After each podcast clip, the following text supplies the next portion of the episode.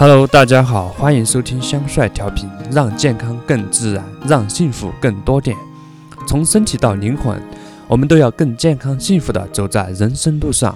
传播中医文化，让每个人健康更自然。你若有健康或心理困惑等问题，都可留下你的问题，告诉你答案，帮助你健康幸福更自然。每天以录播的形式分享中医、食疗、健康等相关知识，每天以直播的形式解答大家的相关问题。直播时间每天晚上十点开始，长短随意。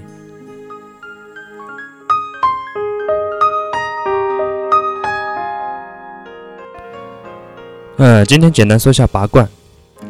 人体是一个周密的系统，牵一发而动全身，脾胃、肾阳、气血、肝肝气、睡眠、正常大便。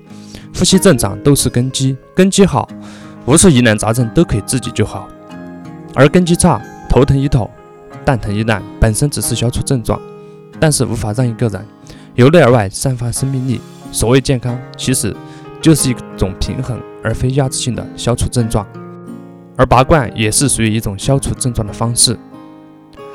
对拔罐，我的建议是：没事儿尽量少拔罐。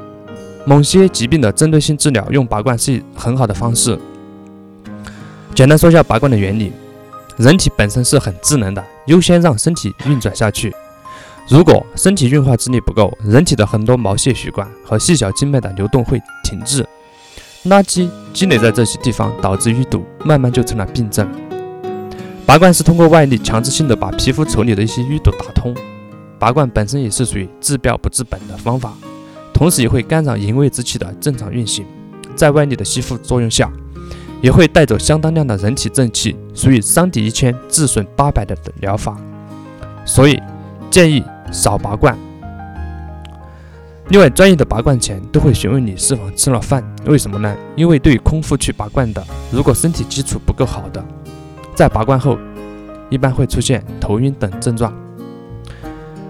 对身体问题从内调理，提高自身运化之力，让气血充盈起来，才是从根本上解决问题的。对拔罐的症状，都是因为身体淤堵、湿气重，所以我的建议如下：食疗调养脾胃，增强运化之力，同时补肾气。一个人肾气好了，啥都好。在这基础上，清肝堵、补肺虚、强心等等，五脏健康了。才能焕发由内而外的自然健康。